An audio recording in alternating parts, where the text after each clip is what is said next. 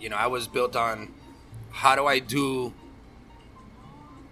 a bowl and sandwich concept, Right. all right? And put a couple knickknacks that take me back, like chicharrones, you Mm. know?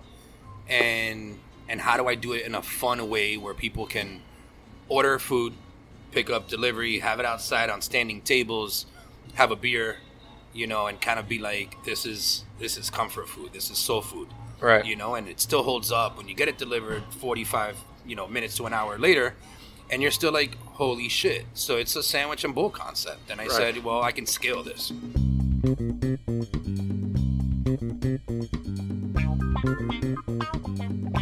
Hello. There it is. Welcome to a new episode of Bang Gong Podcast. I'm not sure what number episode this is. It's possible it's 100. It feels like one million. It feels like too many. too many point all the episodes. Uh, I am Nick Jimenez. I'm joined as usual by Mike Beltran. It's me. That's right, Chili Cook Off champion, eighth grade basketball MVP. Yep.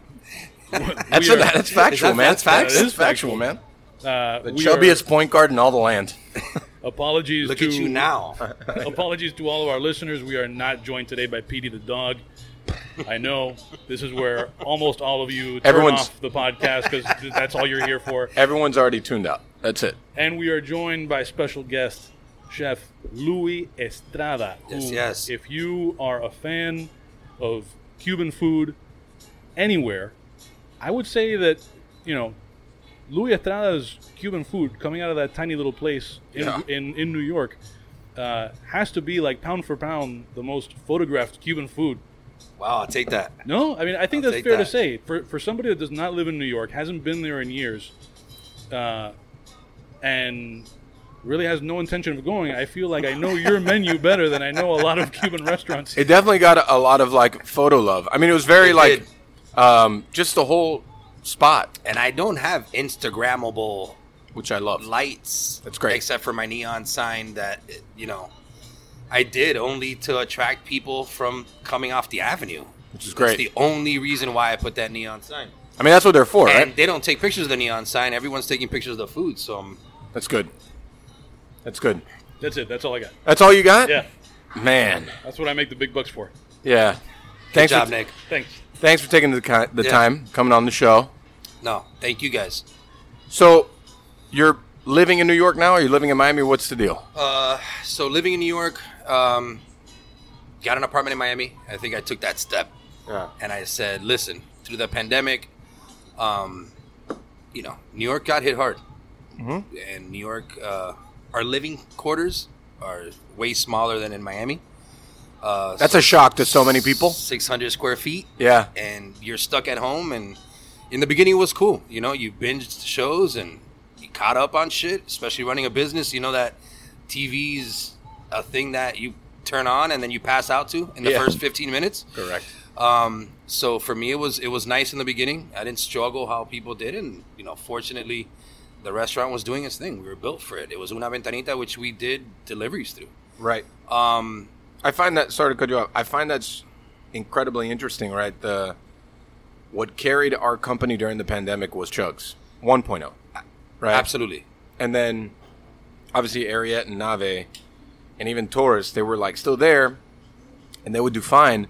But man, Chugs was like it was crazy. Yeah. I mean, it- and it was just cuz that's what comfort, approachability and just like that quick service, like I'm going to get this, I'm going to take it, I'm going to go home. We did our own delivery. We did a bunch of shit and it was just it was easier for people and it just did so much better than everything else. listen, you said it, comfort, Mm-hmm. right? And everyone's home, everyone's hanging out, and when they think food, they're thinking comfort. It's different when you're going out and you want a night out, Yeah. you know, and you're looking at the Ariettes and the Naves, and when you're not doing that, it just it, it was the same for me. I mean, we were doing it when we were at home. Yeah. and we're like, well, what am I gonna eat today? Well, I need something comforting on top of the fact that I was, you know, half a bottle of whiskey down Yeah, yeah. you know that happened a lot so it was we thrived during that pandemic you know and we have a great customer base you know great we're in a great neighborhood um you know lucky that brooklyn loves food you know but it was it's i call it cuban soul food man and and you know we know in new york the cuban you know food mar you know market isn't huge. Yeah. you know. So, but for me, it was doing it right, man. It's doing comfort food that people want to eat over and over again. I mean, it's that honest approach to Cuban food that, like, I, I mean, I don't know how much it really exists in New York. I mean, you would know better than I do. I don't know. When people tell me New York, I don't think about any Cuban food. No. I honestly, when I when people tell me about Cuban food in New York, your spot is the only spot I really think about. I mean, you have a little, a lot of Cuban restaurants run by either Dominicans or Puerto Ricans, so you So know, not- we- we not know- Cuban food. It's not Cuban food. I remem- sofrito's different. It's it's it's not Cuban food. Well, it's it's interesting. When I was in, um, I've probably said this story before too, but when I was in DC, I don't know, it had to be like two years ago already, and um, we had a couple drinks and we were like spinning our way through DC, um, past this place, and it was a Cuban restaurant, and I'm like, they had a menu outside, and I'm looking at the menu, and I'm like, this is not fucking Cuban food, and then I discovered, Nick, you remember this is the one that has like the che um, the Che painting. Yeah. And I went inside and I told them they should be fucking ashamed of themselves. Uh, but you know, they had like guacamole and chips. I'm like, that's this is not No. Cuban food, bro. This is not what it is, Funny about the guacamole and chips. We have a place that's called Cafe Havana right? right next to me. It's maybe four or five blocks up. Guacamole and chips, and I'm like, well, it's not Cuban. yeah, Hmm. not you're, at all. You're trying to sell food through a name, Yeah. but it's not a Cuban food. Well, those aren't people that are connected to like the things that we're connected culture, to, right? no. Yeah, they don't give a fuck. Absolutely not. They care about the almighty dollar. and We that's all actually they have a care mutual friend, Thomas about. Thomas. with- Prado. Oh yeah, I Yeah. love Thomas, man.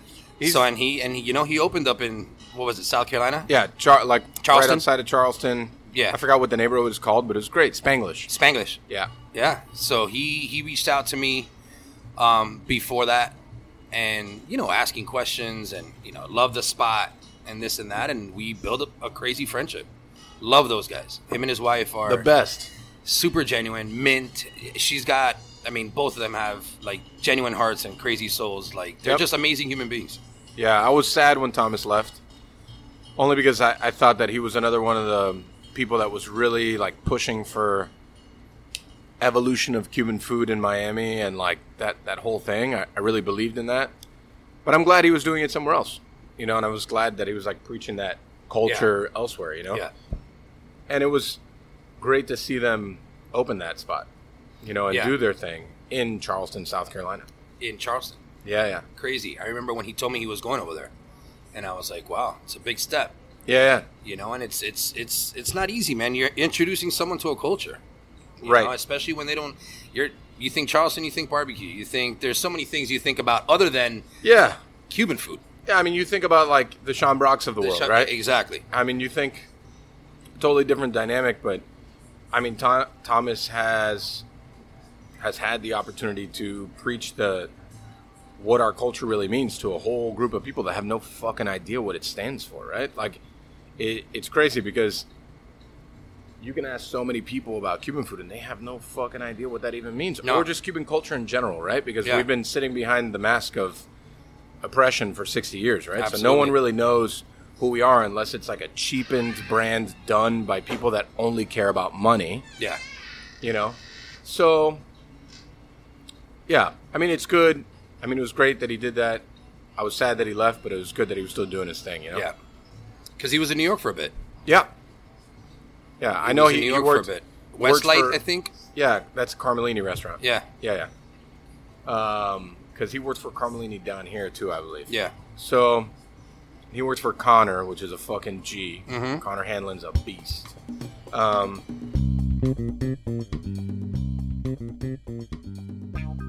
This episode of Bancom Podcast is brought to you by Bat Club USA. I'm here with co-founder Eric Rico. Eric, tell people a little bit what, about what Bat Club USA is, because this concept was foreign to me, and also what you do other than bats, because I can see how people might come across Bat Club USA and not realize all the other stuff that you're doing. So we're a subscription and membership service for high-end baseball and softball equipment. We know that there is a significant performance gap in the really good baseball equipment, in particular bats. So we want to make that accessible to to everyone, but not just bats. We carry everything. We can outfit players from head to toe. We carry cleats, we carry helmets, we carry batting gloves. We carry everything that your player needs to not only play good but to look good too. and that's half the battle, right? Yeah, you know, baseball players are are funny with their with their confidence. Where if they look good, they play good. So you know, we want to make sure we can help facilitate that. I don't know if I looked good or played good when I was a kid.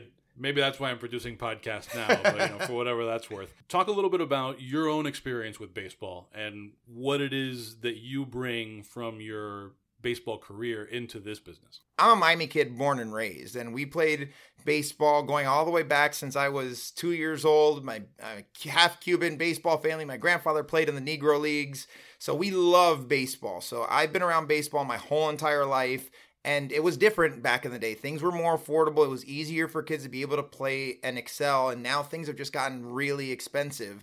So for me, my life is completely different without the game of baseball and performing great at, at baseball. So again, we want to help facilitate that because we know how life changing it can be when kids have the perfect equipment, when they do well, the confidence they build, and helps them perform later in life. That's got to have so much value to parents because not every parent whose kid plays baseball knows what the hell they're doing when they're shopping for baseball bats. So to have a company that is led by people who know what they're looking at when they're looking at a baseball bat or a glove or cleats or whatever it might be. Yeah, absolutely, absolutely. Because it, a lot of parents, what they do now is they go to a big box retailer and they let their kid pick the bat with the nicest paint job. right. Like that's essentially happens. Like, ooh, I really like this one. They don't get to swing it in a game. They don't get to get a feel for it. They just say, I like red. This bat is red. Let's go try it out. And they might not get a hit for two months, but well, I got the red bat that I wanted, right? So, so for us, we want to make it easy for them that it's not just based on the paint; it's based on what's going to help them perform their best and how we can help facilitate that. So where should people go if they want to find Bat Club USA, if they want to look into whether it's right for them? You can check us out on social media, Facebook, on Instagram at Bat Club USA, and you can go to batclubusa.com. Awesome. Thanks. All right.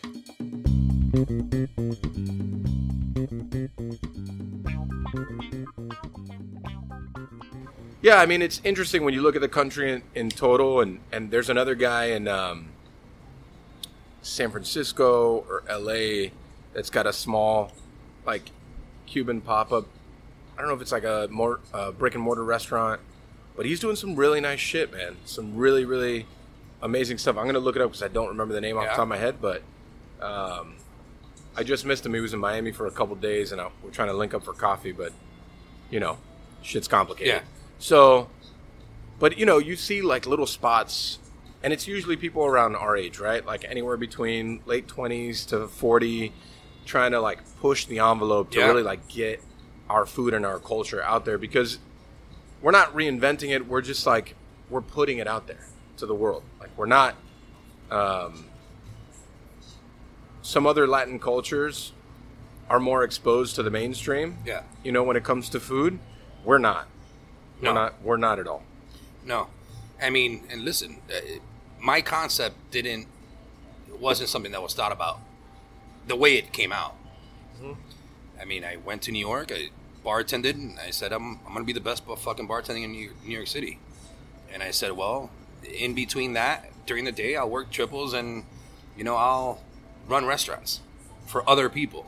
You know, Right. and I got through work, you know, running restaurants, you know, I've been to great restaurants and I've been at restaurants that have failed, you know, because of hurricanes and the chef just getting depressed and wanting to get off the line, you Yeah. know, and having other people run his restaurant. But it taught me a lot. And the bartending thing was always great. So I said, yo, I'm going to open up a bar. And in that, I said, eh, you know, maybe we do a speakeasy, you know. You're talking about La Esquinas of the world, you know, where Yeah. you're cooking off, you know, some crazy food upstairs. No one knows that you have this beautiful bar downstairs. And I said, well, maybe I'll do that with Cuban food. And when I saw the location, I said, well, I got to put the tins away and I got to put a chef coat on and just start cooking abuela's food and get back into the kitchen. You know, I didn't go to culinary school, but I love food and I loved cooking. And I said, all right, time to put it back on. Right. So for me, it was it was man. If I'm gonna do Cuban food, I'm gonna do it right. There's a lot of Cuban places that we know aren't represented well, Sure. Yeah. even at home. Yeah. Yeah. You know, and and we grew up eating it, you know. But like you said earlier, you know, the best food was is at home. Yeah, I you mean, know? You know, I think that like the Miami market with Cuban food is so saturated, right? That there's a lot of just like stuff. yeah, A lot of just stuff, and then there's the people that stand out as doing really good stuff. yeah, So, you know, I, it, it's very hard to call because it's just like there's so much of it here. It's like what what's really good and what's not good. like tough. it- it's it's just saturated. Yeah. It's just so much. Like every corner has a croqueta. I was just I was just talking to Nick about this. I don't sell croquetas. I mean, Okay, because they're and, a I- pain, and I love them. Yeah. it's a pain in the ass. they're a pain in the ass. And I made a thousand croquetas for my grand opening, and I said, well, my favorite, and I will say it to the to the to my last day is Ila Canalla. Mm. What Ila Canalla does with that with that ham croqueta is, is that's my nostalgia. I grew up right next to Ila. You know, I was 127 in Way, and so I mean, I, think I think they are the boss of that. they are. Well, I mean, it. I also would say that just like the food that they do, also on top of that, is very good. You know, so it's hard to. I was gonna put it on my menu, and I was gonna try to ship them. And I talked to John, and I tried getting them over there. But of course, we knew, you know, as far as margins, it just wasn't gonna work. So Right. I said, you know what, I'll make it. And after that first week that we sold out, I said I'll never do it again. I said Yeah. it's, and then I gotta hire an army to make croquetas every week, Yeah, yeah. and that cuts into my overhead. I said I can't do it. So, I, I mean, I have an army making croquetas right now. absolutely, We have three croquetas on the menu, and we have an army of people making. it. absolutely, And that'll change. Um, but I mean, just like conceptually, like when you build a place, like Chugs needs to have them, right? yeah, the model is built around stuff like that pastelitos croquetas coffee um, and then you know a different i would say a very different experience of cuban food you yeah. know? Or So- mine wasn't. You know, I was built on how do I do a bowl and sandwich concept, right all right? And put a couple knickknacks that take me back, like chicharrones, you Mm. know? And and how do I do it in a fun way where people can order food, pick up delivery, have it outside on standing tables, have a beer, you know, and kind of be like, this is this is comfort food, this is soul food right you know, and it still holds up when you get it delivered 45, you know, minutes to an hour later, and you're still like, holy shit. So it's a sandwich and bowl concept. And I said, well, I can scale this. You know, and my whole thing was, how do you, you know, how do you do somewhere like that that you can scale Cuban food that holds up and it's, and it's fucking delicious. yeah yeah i mean that the it's interesting like introducing americans to a bowl concept that, like cuban food right Yeah. but it does lend itself super well to that Yeah. like ex- extremely well. I'm I love seeing the fact that like New York liked it so much. Thank you. Yeah, I- Likewise. yeah, I, I yeah I love the fact that they like liked it. They went, they ate it. They were like all I about was taking it. a shit, bro. You Of know, course, I but was, any anytime you open a restaurant, you take it's always a fucking gamble, Absolutely. bro. And for me, it was, you know, I was comfortable behind a bar. Yeah, yeah. First time someone called me chef, I was like, huh? And I had to do a double take. And I started, you know, to realize with all the press we were getting after that, that I was like, all right, I have to get into this role. But if I'm Right. going to get into this role, I need to learn more about it.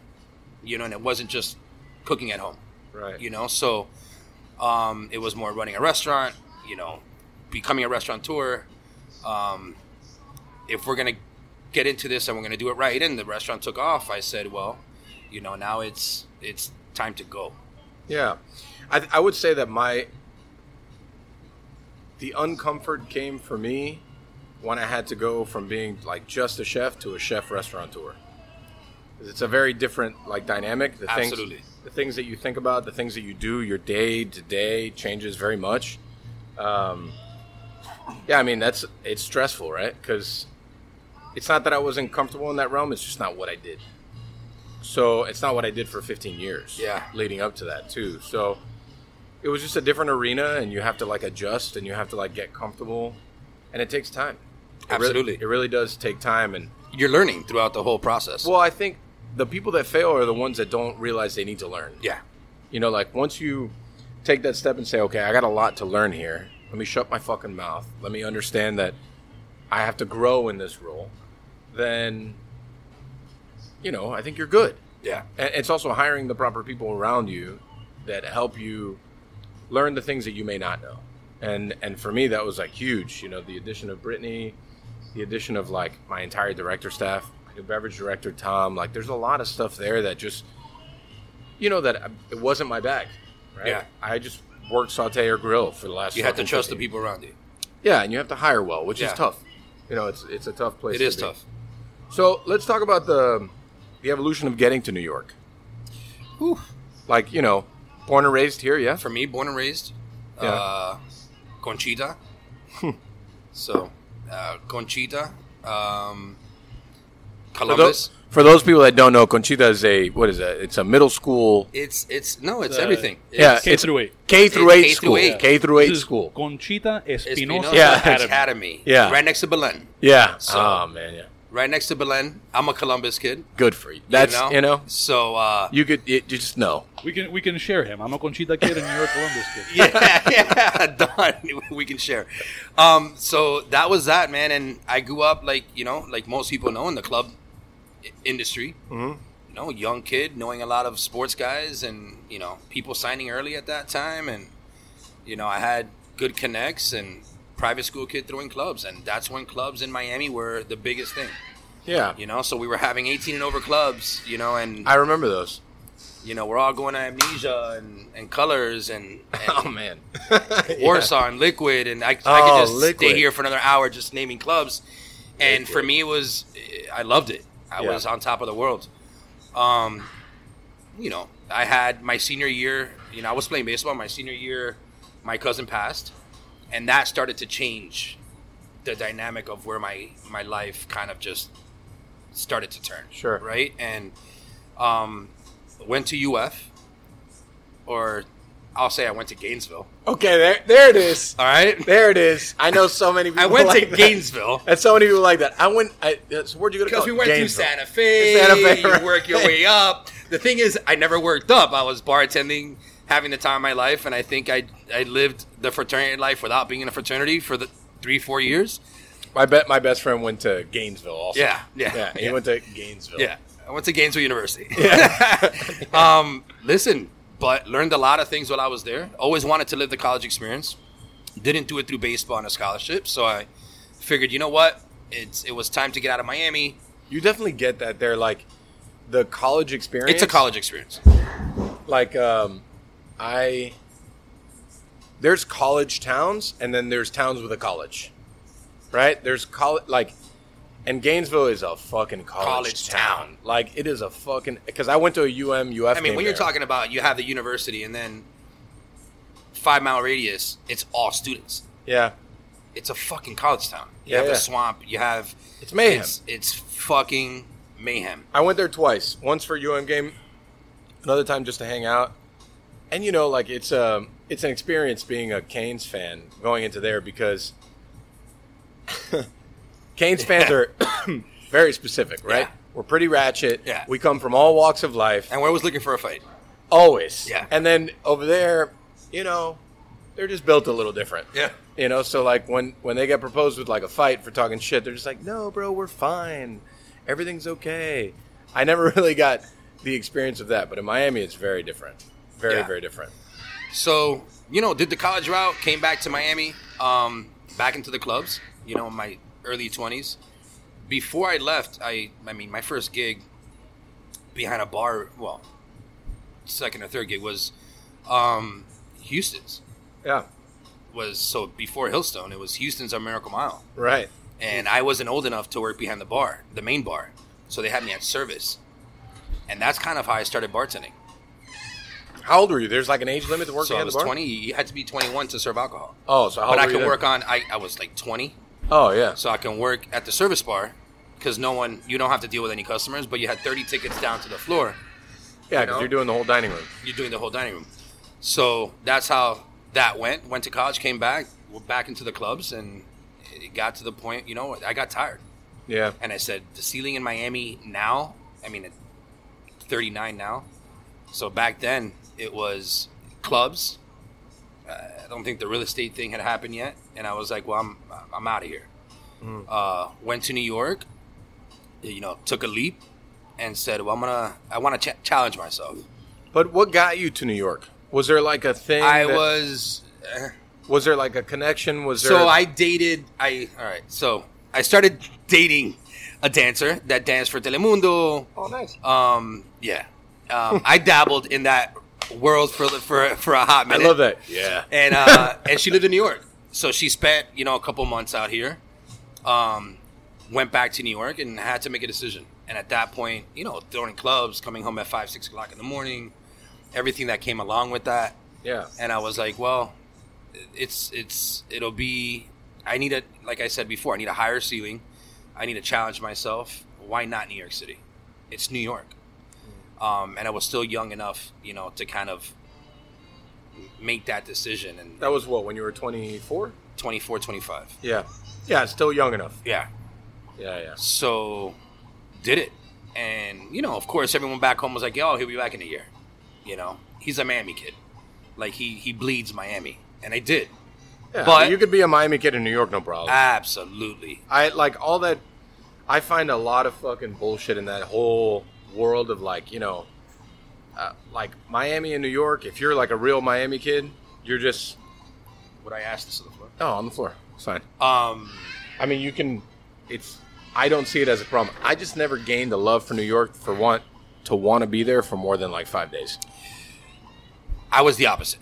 Yeah. So my first year, I lived in Jersey because that's really where she, you know, where she lived was in Jersey. And for the first year and a half, met some amazing people, amazing friends. Uh, the relationship didn't last that long, um, but it got me there. Yeah. And Jersey was uh, a test. You know, lived on the beach before that, had everything in the palm of my hand. You know, was throwing clubs and and living the lifestyle and to then have to live in jersey and kind of take that step back of like becoming humble yeah. I mean, Jer- Jersey is it was like very very humbling it's like a workhorse. it's different Yeah. it's yeah it's you know everyone's a teacher uh, wrestling coach Yeah. um, Wrestling coach. You're that's living good. in your three family homes, you know, and I, we don't know what that is in Miami, you know, Yeah. and everywhere over there is two, three, four family homes. So your neighbors are in the same house, basically. You know, they're just different doors and different apartments. And for me, it was it was tough taking the bus into New York City every day and having to commute on a Greyhound and you know, or taking the PATH train and throwing clubs because that's how I got there. I so I was dating someone, but I connected. Her family was very big into the club industry over there, so I said, "Well, I can just roll into it this way, get myself a bar gig, and that's it." And that's what I did. So I was doing doubles or triples, man, where I would start my day at ten o'clock, nine o'clock in the morning, till nine, ten o'clock at night, and then go straight to the club, change and go to the club till four o'clock in the morning. If anyone knows how path trains run from New York City to New Jersey at four o'clock in the morning, brother, there was a lot of cold nights on a platform, shaking. Yeah. Because I'm still a Miami kid, not wearing New York clothes, and I'm like, shit, this coat is not, you know, it's not weatherproof. Right. So there was a lot of shaky nights, bro, where I was I got humbled and I got humbled really quick. But I think throughout that process, hey, you get thicker skin, Yeah. you know, you're not babied like you are in Miami. Oh, Poppy, I got you. Don't worry about it. Eh, Right. I waited to, you know, I got you dinner. You didn't have it over there. Yeah. there's so no- I there's- challenged myself. It was there- like, you know, there's my none of mom would your, call like- and be like, "Are you okay?" And I'm like, "Mom, I'm amazing."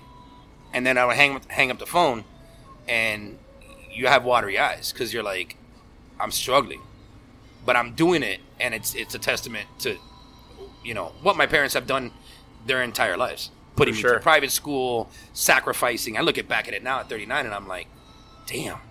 Like, they made okay money. My dad was a cop for the city of Miami and my mom, you know, worked for import export, you know, and made okay money. We are middle class, you know, but they were putting me through Conchita. They were putting me through Columbus. It's expensive, and it's two boys. So I Mm-hmm. Right. was looking back on that and saying, I can't fail. There is no failure. It, it's interesting, right? Because we, I've been asked that question a lot in the last like, I don't know, year or so. Is like, why do you why do you do or stand on the the things that you stand on? It's like because so so, so many people Yep. so many people sacrifice so much for me to have the opportunity, for a lot of us to have this opportunity to do what we're doing, right? So, what's the best way to honor them? The best way to honor them is to continue their story and to make sure that story doesn't die. And we do it through food. You know, I do it through food, you do it through food. There's so much to that. It's not just like we don't just cook to cook. No, Like we're, we're keeping a story alive there's so much behind it. keeping a story alive that people have been trying to kill for so long, right? And so much culture that people have been trying to fucking put down forever. And that's really our job now. Like, it's what you said. Here in Miami, we have a safety net, right? Like, I know I can go to my grandmother's house automatically, Yeah. and I will, I will feel 100 percent. You're a better, nenecito. Eh, you know, Yeah, all grandma's the gonna time. make you feel good. all the time. When I left to Virginia for five years, it was like, man, It's tough. we You're are alone. We are, yeah. Doesn't 100 matter how many friends you have. right? It's not Miami. It's not the Right. people you grew up with. It's Like- not. It's not your backbone. Like you said, there's there's a croqueta in every corner. Yeah. and that just that com- that comfort of having a coffee and a croqueta at whatever time you want changes your life and your outlook on like your day to day so fucking much. And that's why for me, I don't know, like maybe I could open up a restaurant somewhere else. I could not live somewhere else. Let me tell you something. That was a hu- huge thing. Cafecito. Mm-hmm. You can't get a ca- one. One is cafecito, and two is I've learned through opening up this restaurant how many Miami people are actually in New York, Oh yeah, and it was crazy. I'm like out of the woodworks. Out of a sudden, it's like oh Miami, Miami, Miami, and it was like I can't find a cafecito anywhere here. I'm like because you you don't you don't they don't know what it is. You ask for a cafecito even at a Cuban restaurant, and they're like espresso, yeah, right. and I'm like yeah it's okay I'm good Yeah, you it's know fine. so for me it was it was that i mean i, I saved two feet on 115 square feet that's as big as my my place is yeah, my shop is 115 square feet i saved two feet of that man. for, for a 115 coffee for a coffee machine 'Cause I was- 115 is so small. it's a man. closet Oh. 200 square feet downstairs in a basement to prep That's it's a fucking- closet i that's got fucking ovens wild. i got two ovens electrical ovens six inches from the floor for health department right. um, and that's how the only place that they could fit and i have porks running 15 hours a day I'm sure overnight. 115 is like It's a it's a it's it's a it's a it's, it's a walk-in closet in Miami. you know we uh, in our evolution of like talking about scale something that we talk about is like a chugs express model which is basically just the front counter thing and is that stampable and like what i can do with that but even that is 315 square feet Well, I took ventanitas that we grew up in. yeah You know, for me it was islas. I, I go to is- islas all the time, um, and that was shop talk. That's where politics were talked about. That's Yeah, yeah. where everything.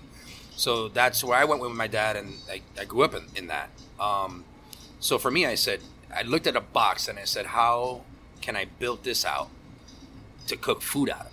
Hmm. you know, well, the essentials. I'm gonna do picadillo. You know, I, I brought the classics out. I brought the stuff that for me took me home. wait picadillo with or without raisins All right, so this is a hot topic so right this is now. very hot topic, and it's uh, all right. So I do it without. I, I, listen, I can do them both ways. Me personally, No, but what do you at prefer? grandma's house? I put the raisins to the side, okay so I let her cook it in the raisins.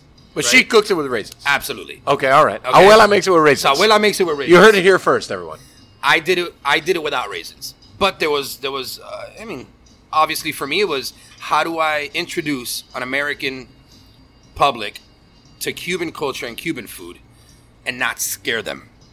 So the picadillo was it's one of my favorite.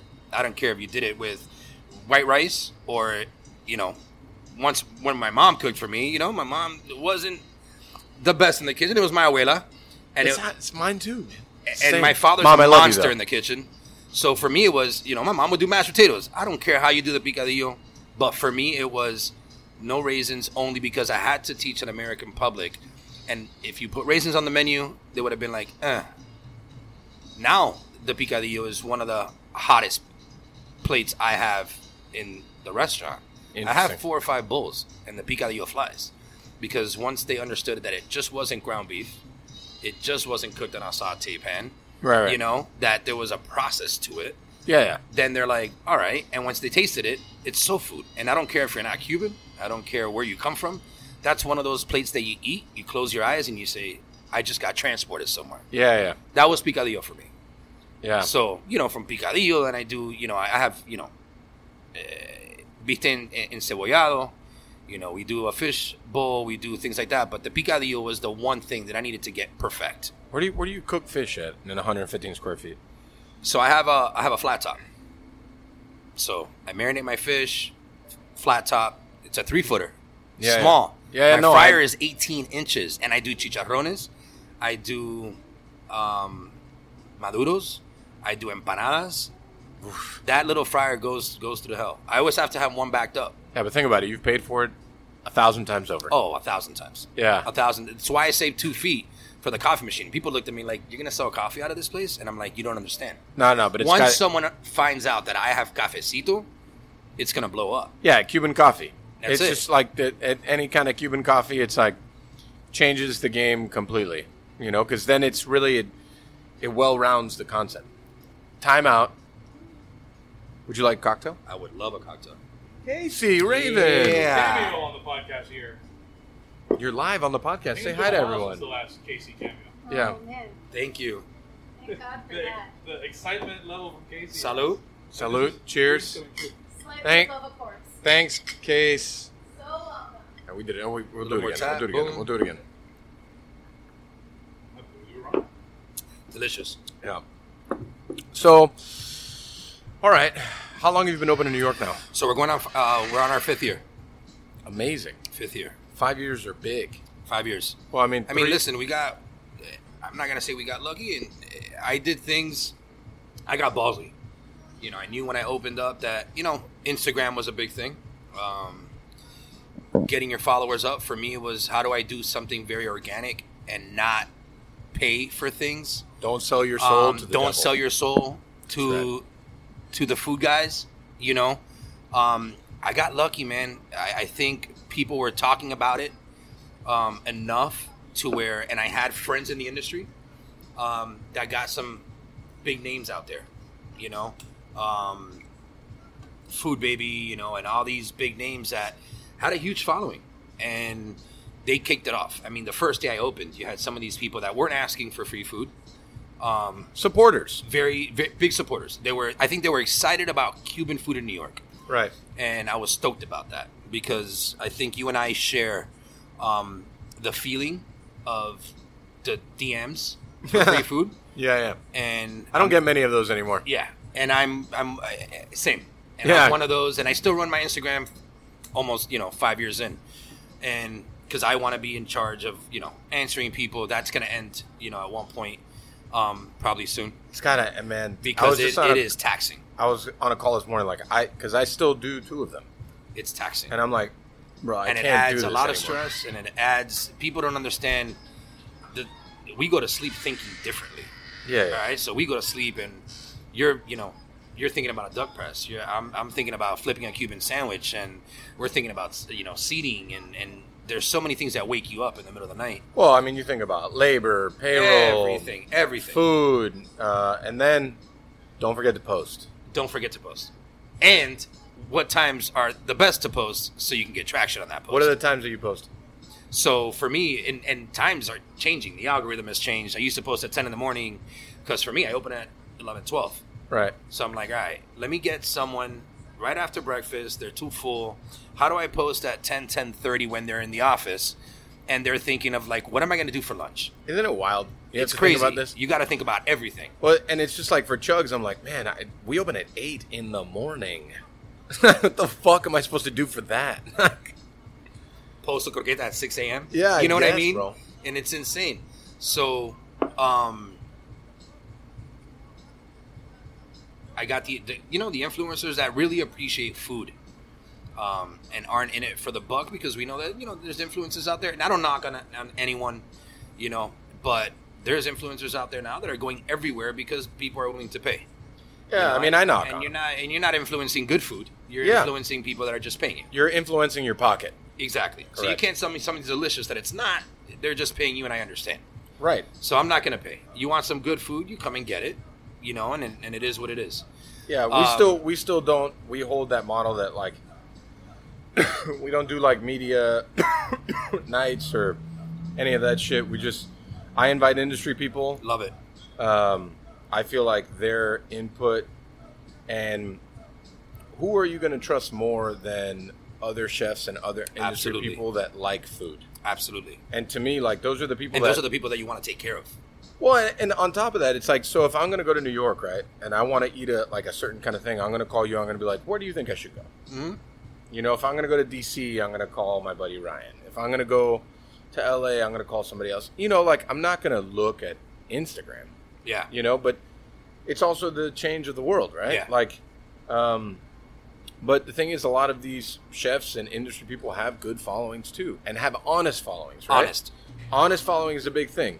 And I, Honest and I following. show people the, the dynamic all the time. Like we're super fortunate that Chugs and Ariat have great followings that are actually organic, Absolutely. right? So like when you look at the hits on those photos, it's like it's impressive, but it, Yeah. we're not getting thousands of likes, No. three, four, five hundred, but they're real people. I mean, I posted just the other day, and I was impressed. I posted a, two Cuban sandwiches next to each other. It just so happened that they were on the flat top together, and the cheese binded, and there was a nice pull to it. I posted the pool, and it got five, six hundred likes, and I'm like, and you got Oh, a the thousand cheese- views. the on cheese the story. pull always Fucking gets 'em, cheese eh? pulls are always getting everybody. pull always and I said, holy shit, yeah. they just wanted the cheese pool. yeah, I know. It's All nuts. the good food I posted, they wanted that. It was the cheese pool Yeah, for them. the cheese. So, anyways, man, I got I got lucky with that, and and then you know a month in, I had New York Times come through, Amazing. and New York Times was I opened in August. Uh, New York, the New York Times uh, article came out in October, and that was huge. People are asking me, "How'd you get the New York Times?" I'm like, "I didn't get the New York Times. No, you- you- the New you- York Times ate my food and You the got damage you- on. but you got them by being different, right? You're By being cooking Cu- different. Cuban food in New York. In New That's York really City. Cuban food. That's real Cuban food." So you didn't get you got them because of who you are and what you Uh, did. Ah, You're right. Right. You're right. And you know, and for me it was that and then it was like I was getting banged out. Right then it was Food Network and Chopped. And I said, Fucking chopped? I'm like, I watch it. I fucking love it. But I could never imagine myself on Chopped. I'm not a fucking trained chef. Right. I'm like, I'm a home cook, bro. Yeah. That just happens to have a restaurant that's, you know, you know, going right now. But I said, I have to think about the business. Yeah. I said, well, I'm going to go there, put something on the fucking plate. But you're going to get traction. You're going to get followers. It's, Sure. It builds your resume. You know, so that's that started happening. And then, you know, Food Network kept calling and it just became a thing where I was just like, well, let's let's ride this shit, bro. Let me say real quick. Was was that the episode that also another Conchita person was on? It wasn't the same episode. okay. It wasn't the same episode. Um, are we talking about Eileen? No, I'm talking about uh, uh, Tatiana. is her Yes, it was Tati. name? Yeah. So it was the same episode with Tati. Yeah. Tati and I met um, The- back. the, Conchita episode. yeah, yeah, it was the Conchita episode. Is that what they labeled the chopped episode as? No, it was uh, it was a Cuban episode. It was actually a Cuban episode. Um, there was another Cuban chef um, that had opened up Pilar. Oh, that sounds familiar. So he opened up Pilar, um, which I hadn't eaten at. Okay? Where is that? New York too? It's in Bu- it's in uh, Bed Stuy in Okay. Brooklyn. Plug. Plug. Um, Uh, Not paid for plug. great people. Yeah. You know, great, great guy. Um, you know, does Cuban food, and I, I went to his place and I love the aesthetics. Um, but he was on the he was on the episode. Um, he had heard about me. I heard about him. You know. Uh, but Dati was on there, and I had met Dati. Dati wasn't even from New York; she was in Boston. She's an exec- executive chef um, for a hospitality group, and crushes. She does a lot of good good stuff. Um, but met Dati and love her. She's There's another- not many. another There's Miami not girl. many of us out there. no Cuban no, chefs. another There's Miami actually like a girl. really great. and she crushes. This girl crushes. There's a really great. This, I'm sorry, just to just because we said Tati so many times. This is uh, Tatiana Rosana from uh, Envoy in Boston. Yes, uh, the envoy. Yeah, Um, really great Cuban chef in Australia. yeah. Forget the name. Escapes me right now, but her food looks phenomenal. Like really, really amazing. There's And not she's many. doing home cooking, or is she elevating? Cuban food? Elevating. Okay. Yeah, there, there's not many of us, right? So that's why I always find it fascinating. You know, like when there's other elsewhere around the country, it's like that's amazing. You know, Yeah. like Thomas and Charleston, Thomas. right? and I loved when he did that. I mean, I you're love talking it. Thomas, like you were saying. Thomas comes from his back. The background's different. His cooking background is different. Yeah, yeah, And you think, I want to cook Cuban food. yeah. Like he thought, I just want to cook Cuban food. Um, you know, and I love to see Thomas's mom when she's visiting, and she's in the be- you know in the back of the house just cooking with them. Yeah, it's and amazing. I love it. Um, so I get inspired by by things like that, and you know, for me, it was all right. Like, you know, like I said before, put your chef coat on, and you know, you can still be the bartender that cooks. And it was traction, bro. How do you keep building traction and moving? And these are the things we deal with every single day. So yeah, uh, getting my daddy, my daddy backstage. It was a like, great episode for me. It was a learning experience that I don't, I don't, I don't think I do again Right. um, as far as shop goes. But for me, everything I thought about was the store, you know. And those first three months were, were and I was still bartending. I promised myself that I would bartend. I was bart and bartending at Gold Bar, which is one of the most known spots out there. They're on a 15, 16 year run, like EO. And I said, I can't leave this money. I can't. I loved it. Yeah. I loved being back there. So I would work at the shop six, seven days a week and go nine, you know, nine to ten o'clock at night. Go home, strap up some nice dapper clothes just to get behind the bar, go bar till five o'clock in the morning, and go back to work. the Yeah, I next mean- morning. and I did that for a year. I said I would do it for a year.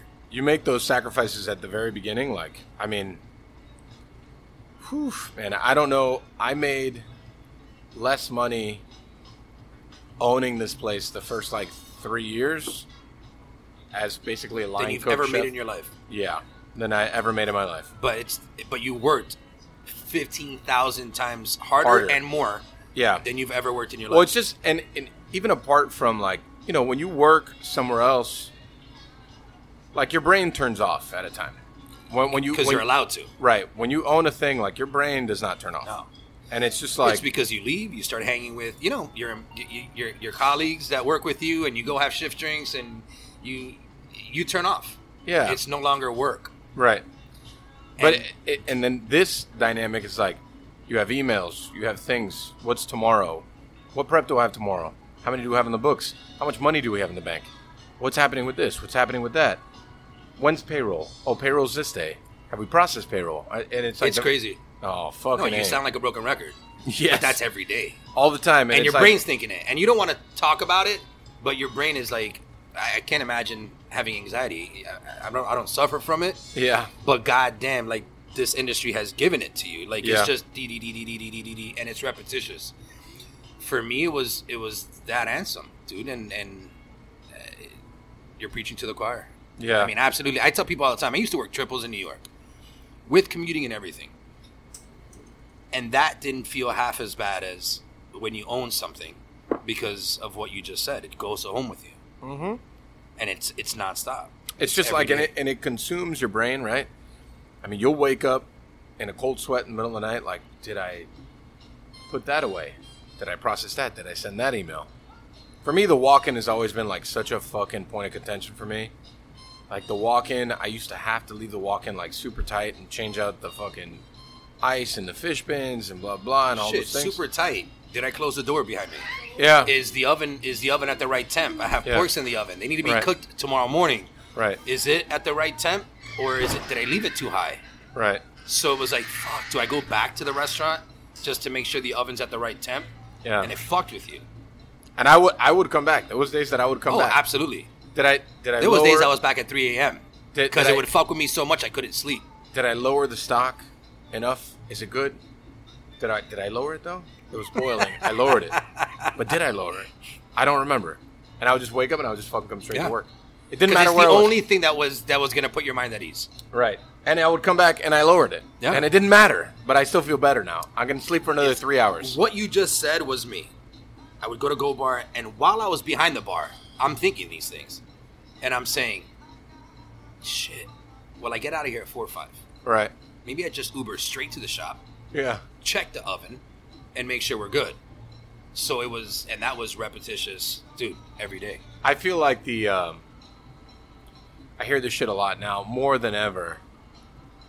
It was like, you know, my plan is to like open up my own place.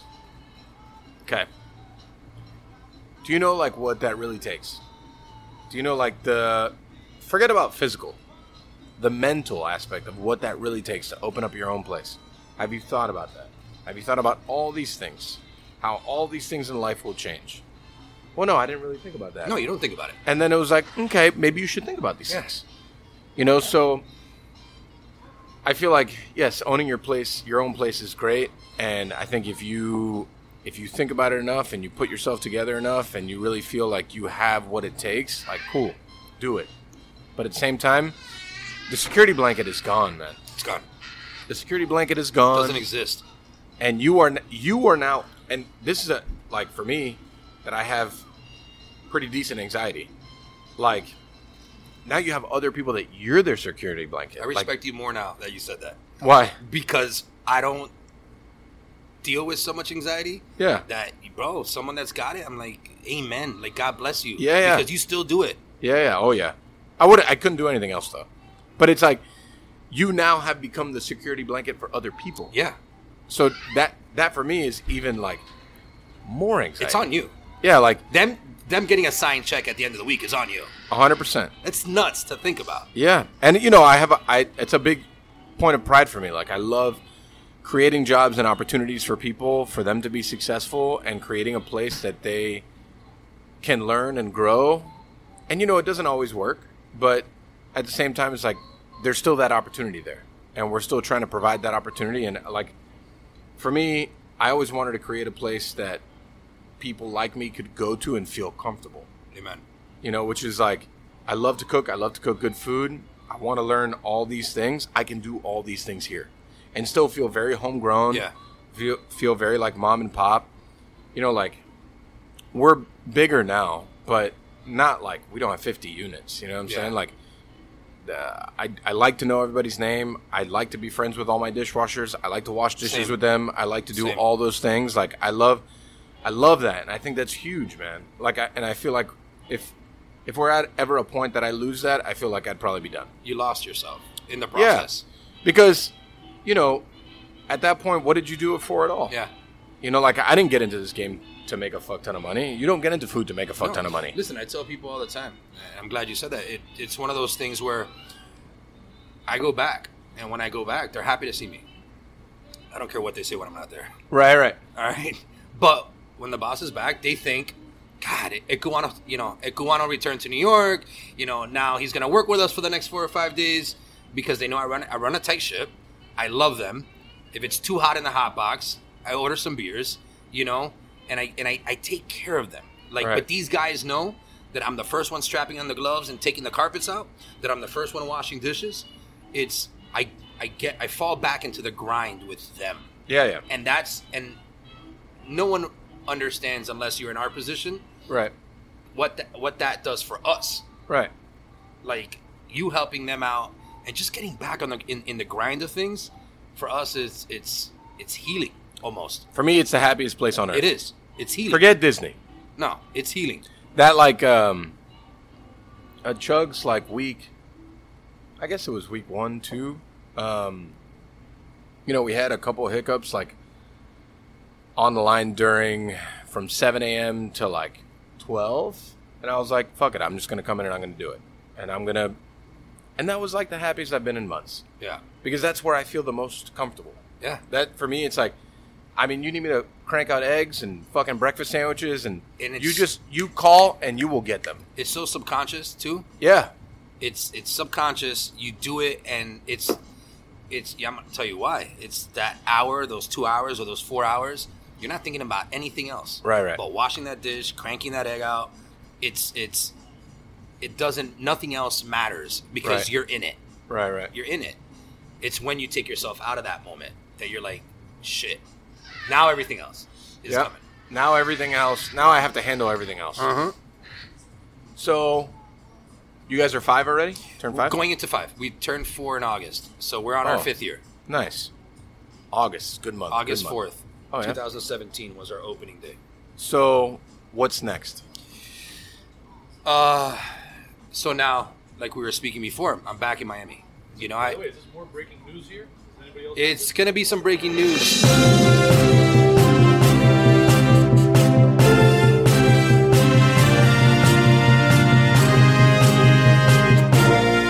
I don't. It's not. It's not Giorgio breaking news.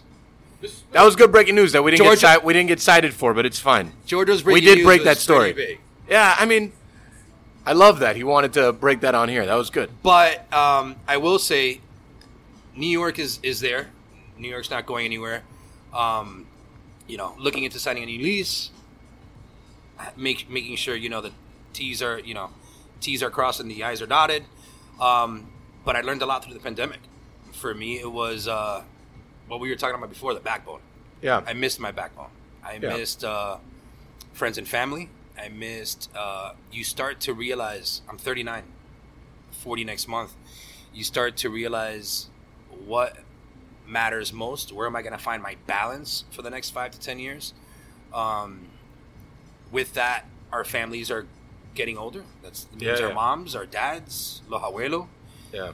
and for me it's i want to be around you know i got nieces and nephews and i said well i i like i said you know when we started failure was not an option um, there was a moment within the first eight nine years where i almost came back um, but i didn't let myself it's because my aunt got sick and i didn't let myself because it was one of the and she, and she didn't let me um, because if I came back from New York without doing anything, yeah, I worked great jobs, I ran great restaurants, um,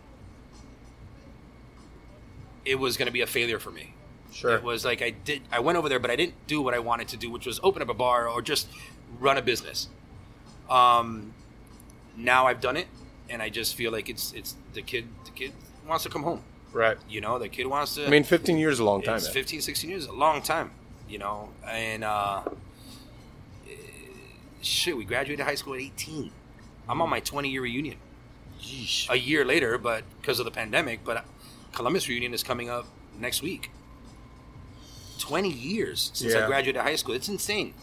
I And, don't know, and where- where six, am I at? 15, 16 of Oh, those years, I'm I at- was I was in, in New York. So it's insane to me. So for me, it's I'm coming back, and my Cuban spot will come to Miami. Uh, I think we'll have some different comp. Breaking news. Yeah. Breaking news. Well, we did Breaking news. Uh, I think we um, we brought. Listen, I, I partnered up with Jay with with with, with Jay, and I did a lot of pop ups. Um, I think throughout the pop ups, I needed to feel out what Miami, how Miami was going to receive, you know, me, how I was going to receive. Like we were saying, Cuban food is saturated but am I doing anything different? What am I doing? How is it going to be? You know, uh, is it going to be welcome back home? But I, I have a good following. I have a great like. We're going to say it again, and it sounds repetitious. It's a backbone and a supporting. You know, people that are willing to support, um, but they're supporting good food. So Right. you're not. They're not supporting just Louis. They're supporting good food. Um, I just want to be consistent, man. I, Right. I, I, I appreciate chefs that are just doing things that they love to do, cooking food that they love to cook. I don't care how you do it, Mm. um, and I don't care why. I care that that you love what you do because Right. the, I've seen chefs that have stopped loving what they do and lose everything in the process. Right. I've seen it. I've been there. Uh, I, when a chef looks at you and he says, "What's wrong with my restaurant? I brought you in to fix the bar. You fixed the bar, but my restaurant's still losing." And I'm like, "It's because you forgot about your love of cooking and being in the kitchen, and like you said, washing a dish. Yeah. You know, and you lost that. Well, if you lose that, you're gonna lose everything else that goes with it. Mm-hmm. So, coming back to Miami, I, I- I think it's I think it's time. Um, I can fly back to New York whenever, um, but I think it's time to uh, come over here and kind of you know open up my Cuban spot and and a couple cool concepts that I got along the way with it, bar you know derived. Um, but I'm excited. Now we're just shopping. We're shopping. I don't know where I'm gonna be. We don't know location yet. Um, but it's you know I'm staying away from. I, I want to build my own. How do I say this? I want to open up in a spot where I'm I'm on my own. You know, Yeah. I live on the beach. Uh, we know. I mean, the beach, other than Puerto Sagua, that's been there for X amount of years, and is you know the only staple in Miami in in Miami Beach. Um, there is no other Cuban food there.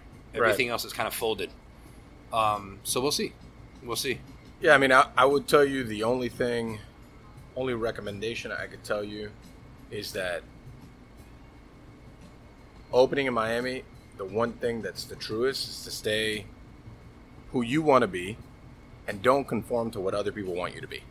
I love that you said that Because I like because that's like that's like a very big thing, right? From investors to partners to whatever the fuck it may be, everyone's going to want you to be something else. yep, And there's an incredible power in saying no, right? Like I I've obviously made sacrifices for my company as a whole, but at the same time, like being who you are and doing what you believe in is always gonna feel better, taste better. It's just gonna be. I mean it's better. already happened. It's already happened where you kind of feel that that energy pool. Where yeah, it's like, oh, you're here, but you can do it this way and go here, and Yeah. how about this location and just be away because you're gonna make money. And I'm Yeah. like, don't, you don't understand though. I'm not in it just to make money. right. If I'm not a happy person in the process and walking to work and being where I want to be, I'm I'm just it's my happiness. sure, And at the end, my restaurant's gonna suffer for it. My food's gonna suffer. Consistency's gonna suffer. And it's it's so it's. I'm glad you said that because I've gotten that advice before, and you can see how people and it's quick. it's it happens. It's quick. quick. People will turn on you super fucking quick. People will want the thing that you have, but for for you to do the thing that you have their way. Fuck that, man. Yeah. A hundred percent. Like, you know, I've done area completely the way that I've wanted to do it, you know, and I've done it my way through and through, and better, right? Chugs the same way. Yeah. Like, it's especially with Cuban food, right? Yeah. especially with Cuban food because the market is so saturated. So it's just like stupid shit. Like Chugs is a, a great example because it's not classic Cuban food at all, and it never will be. But it's the way you want to do it. It's the way that I want to do it. It's the way that I want it to be. It's the way that I want it to live. It's the way that I think it tastes delicious. And I have a lot of respect for the people that try to stay incredibly traditional, and I love that. It's just not who I am Yeah.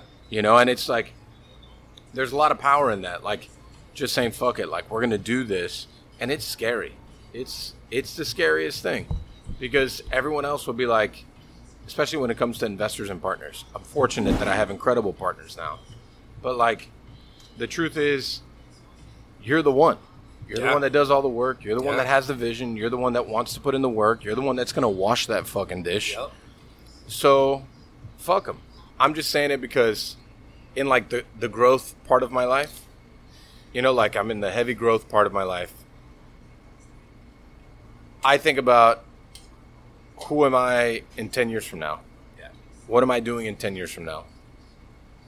What does the company look like ten years from now? And that's really like the majority of shit that I think about, right? But the one thing I'll never do is not be who I am Absolutely. you know and it's always very interesting because money is nice Yeah, it's nice. money is nice things are nice um, especially when you don't come from a lot of it Yeah. when you don't come from like uh, luxury or comfort or Yep. whatever you're like man it would be nice to like to do that thing to do to, Or have to that not have to thing. struggle. right you know but there's a happy medium Yeah. I'm okay with like not struggling and making okay money, but still like very much being who the fuck I am. I mean, you got to find balance, mm-hmm. and that's big. I mean, I think uh, you know I owe a lot of that. Uh, Michael Chernow. I'm not, I'm not. I don't know if you know who he is. So Michael Chernow uh, started Meatball Shop. It was him and Danny Holtzman. sounds Chef super Holtzman. familiar. So both best friends, both chefs, started Meatball Shop, and um, and I sat down with Michael a couple times, and he's like, "What do you want to do?" You know, Gold Bar was right across Seymour's, which is another concept he opened. Um, and I was like, I want to open up a bar, but you know, I'm thinking about a speakeasy with food. I'm thinking about doing this Cuban concept. He's like, "You're a badass, dude. Like, I've seen you. I've seen your drive. So let's do this. I'm gonna give you two options. I'm gonna invest in you. You come with me. My group will take care of you, or you go out there and fucking do it yourself, the Yeah. way you want to do it." I left that meeting, and I just—it wasn't a meeting. It was two friends talking but he took time for me. And I said, Well, what what am I gonna fucking do? Week later passes around, and I call him and I said, you know, I appreciate you. I'm gonna fucking do it myself, and I did, and it was the scariest thing ever. You already know. Yep. Um, you don't know what to expect, how it's gonna go. The only person that you can rely on is yourself, man. A hundred Putting in the percent. work. You gotta put in the work. It doesn't exist. I don't give a fuck how good your food is. If you don't put in the work, food's not gonna sell I mean, food speaks for a, fu- food speaks to a certain you know to a certain extent but if the chef isn't around if the chef's not doing his thing if the chef's not putting love into that dish and and and almost you know extending that same love to his sous you know to everyone in the kitchen to his dishwasher it's not the same I the mean, business will will will burn in in a couple years I mean, you said it though. Like, the only person you could depend on, really, is yourself. it's yourself And like, when you talk about investors and you talk about partners and the whole thing, yeah, shit changes. Shit changes. Shit gets like very like cloudy. and you don't think about it You know, I mean, i think now years in you do but in Yeah. the beginning you don't well, because you're You're so- thinking they believe in me. You're, jaded. You're you're sold. Here's the thing. Often, always, people will take advantage of how romantic we are about a thing. Yeah. How romantic you are, because I'm super romantic about food. I'm super romantic Same. about restaurants, Same. the experience, the thing. But everything that boils down for people that put money into things is a P&L. Yeah. That's P&Ls. Your, your, That's it. Your work, your hours, your things, like your Nothing hours matters. of coaching your staff, P&Ls. the the hours of like breaking down time, washing dishes, scrubbing the floor. None of that matters. No. What boils down to They- and, is they, a and, P&L. they, and they don't see that. They don't, and you know, like sometimes when you get fortunate enough, and I find myself very fortunate, like you have people that understand it. Yeah. and it, but it's Amen. it- it's not all the time, yeah. right? Um, as I've proven, it's not all the time, but when you do nail it, you nail it, right? And I think that there's there's a special place for that understanding, like that understanding that like it's all on you, right? It's all on you. No one's here to save you. No. Your your check's not going to get stroked if you don't make it happen.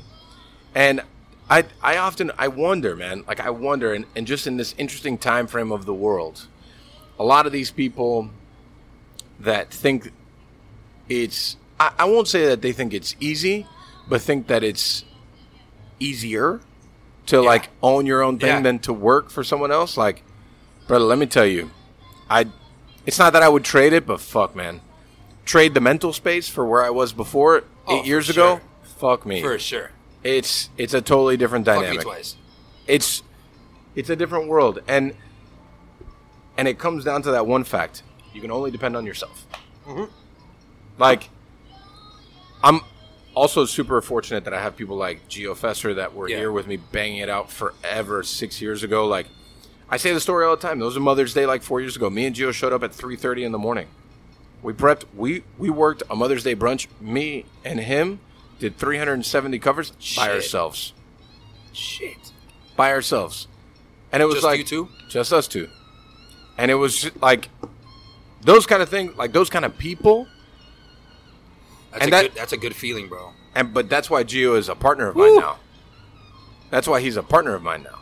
He's not just he's, He's not been just, to battle with you. That's right. Former Poncom podcast guest Gio Fesser. Find him at Pasolito Papi. Two eyes and an underscore. Some some guy has a regular Pasolito. That guy, he's got to let it go. I don't understand. He he didn't want to let it go at the beginning, and he's just steadfast. Doesn't want to let it go. He's But- been to battle with you, man. And it's it's it's important.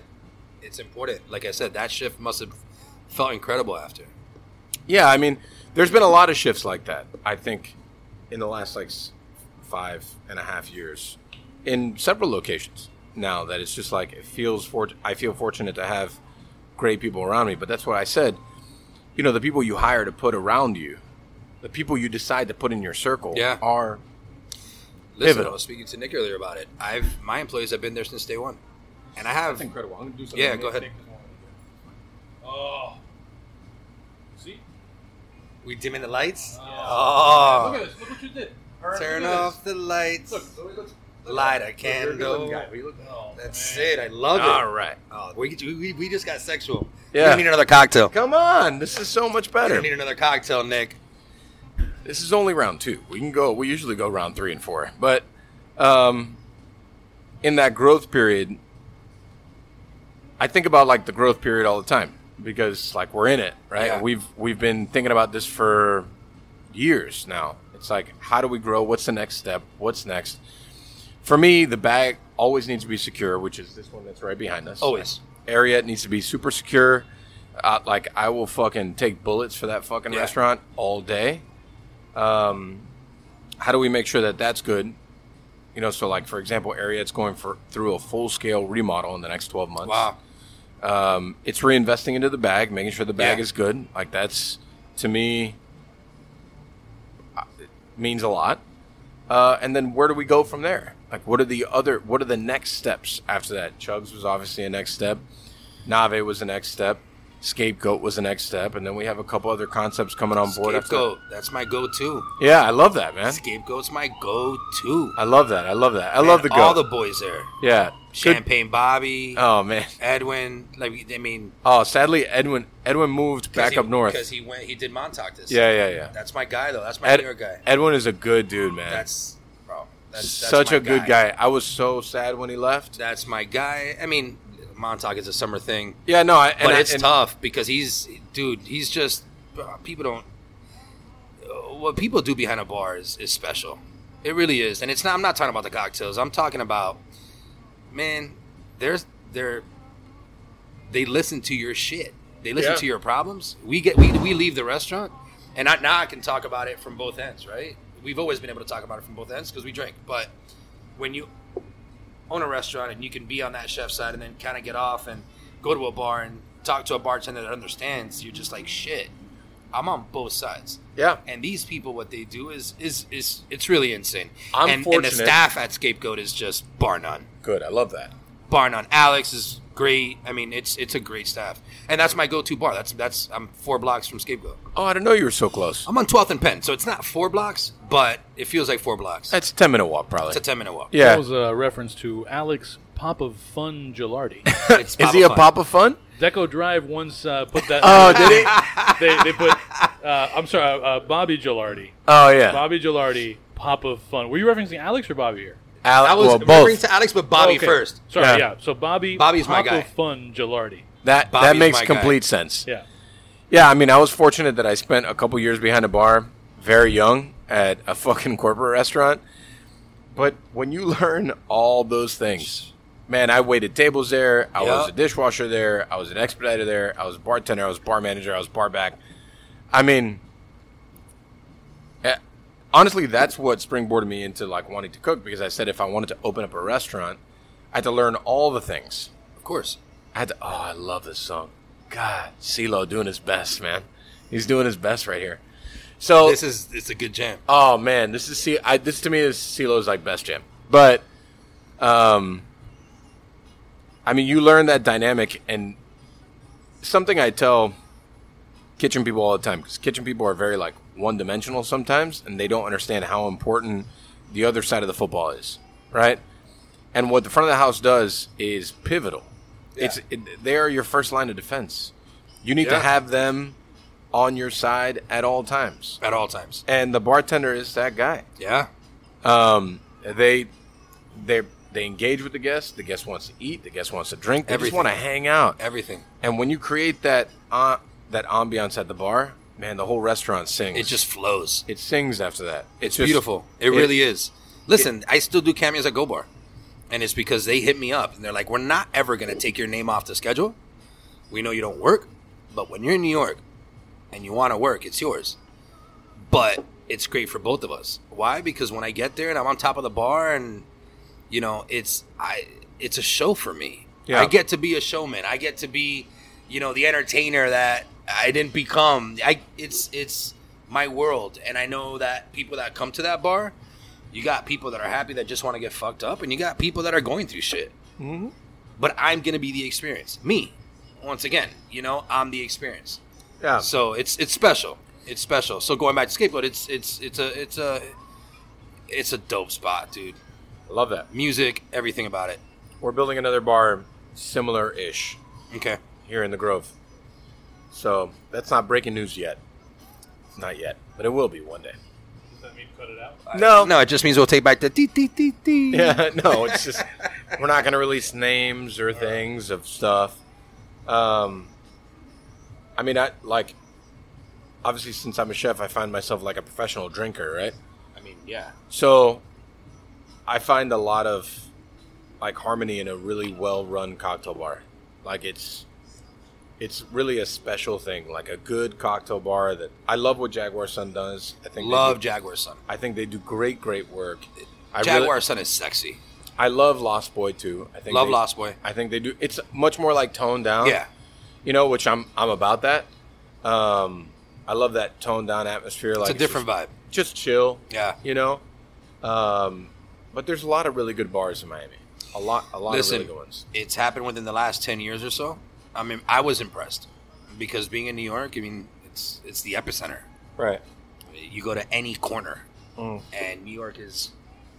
People will say, you know, Miami's Miami's small. You know, it's Right. this big.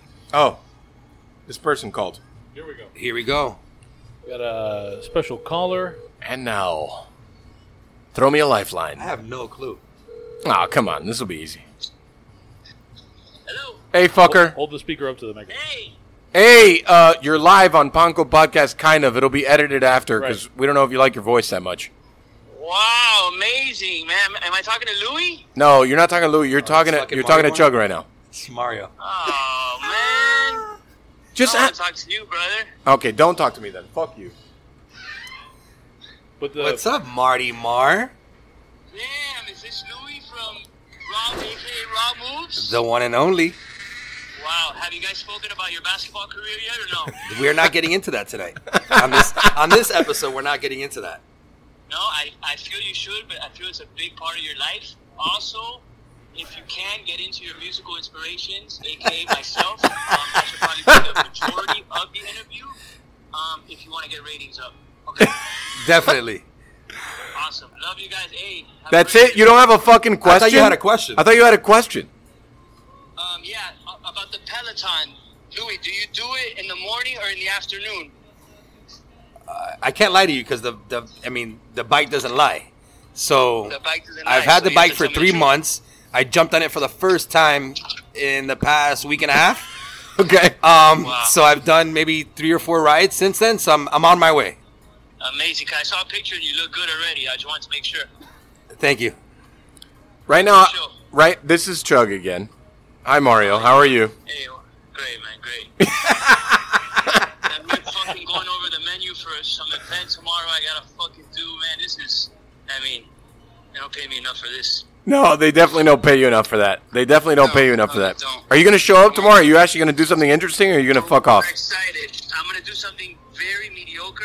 Um, Shocker. I'm kind of going. I'm kind of going with Oh, tomorrow the, to the- to the the event. event Okay. as mediocre as possible, as cookie cutter as possible. But you're gonna love it. Don't worry. But about you're it. gonna Perfect. love it. Love that. Love that. Is this is this kind of like your uh, electronica album that you dropped in Sweden? All right, fuck off. I'm hanging up on you now. Bye. Mar- Mario told me so. Uh, you may not be aware, but uh, at tomorrow's event, instead of Mike or John Falco explaining the food, we're gonna have Mario rap about the menu. Wow. And Mario told me that what we should expect is the corniest rhymes ever written, and that it would be really Oh. more Shakespeare than rap. I believe it. Sorry, former Poncom podcast guest Pablo Zitzman sitting at the bar. Oh yeah, Yeah. look at that. Yeah. so yeah. So I love that kid. I mean, bro. Who, Uh, Mario? yeah. So God, I love that kid. my little cousin Mikey Alvarez. Um, Mikey's been to Chugs three times already. yeah, he's Yeah. bro, he loves He's you the guys. best. loves you, loves you guys, loves your food. Um, always raves and then calls me to critique, and he's like, "All right, you gotta try this, bro. You gotta try that." Cool. And I'm like, "All right, got you." Like Mikey's my my my foodie cuz, and he's the guy in the family that I go to. So, um, but Marty and Mikey have been best friends forever. Forever. So I've seen Mario since he was a little jit. I know, and I hate to gush But- over Mario, but I'm very proud of the shit I- that he does. I love him. I'm proud of him.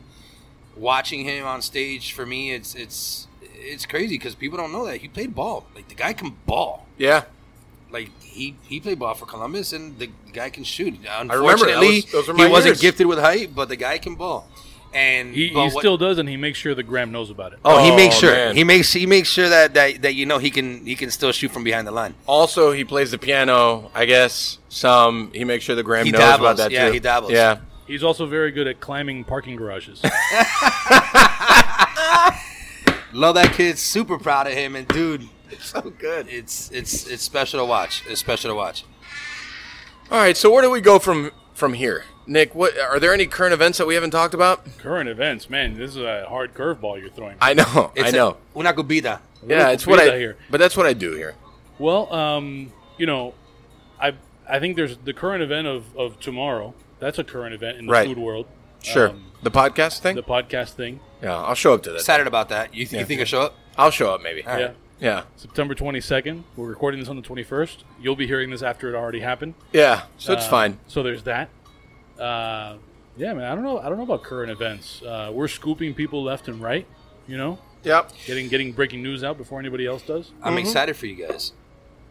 Yeah, I mean, I guess the only other current event is that Chug's gonna be open seven days a week very soon. I keep forgetting that the schedule like is that. a little bit in flux. I And you're know. Open you open at eight till what? Eight till twelve, and then Friday and Saturday till two. Nice. Yeah, oh, it's shit. been it's a it- long day. fucking a. It's fucking. That's why we had to open five days only. That's a long day. Staffing and that's been the Wow. thing is like can we staff the thing can we do the thing Yeah. it's like you know it's been great the first whatever I was 20 just gonna ask, what are you seeing through that? I, I see like really good things i mean everything that i kind of the only bad thing is is that it's not big enough like the kitchen i built's not big enough so we're Okay. ac- actually going to build a separate prep room that's on property Alright. just not connected um it's a little bit of a monster yeah like i mean it's it's been great. I think the feedback from the food has been great. Um, again, it's just like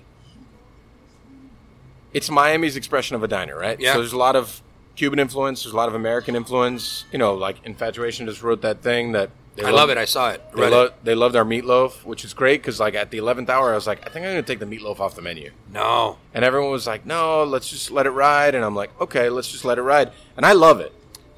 I love it. I just didn't know if we could execute it the way I wanted it to be Yeah. done.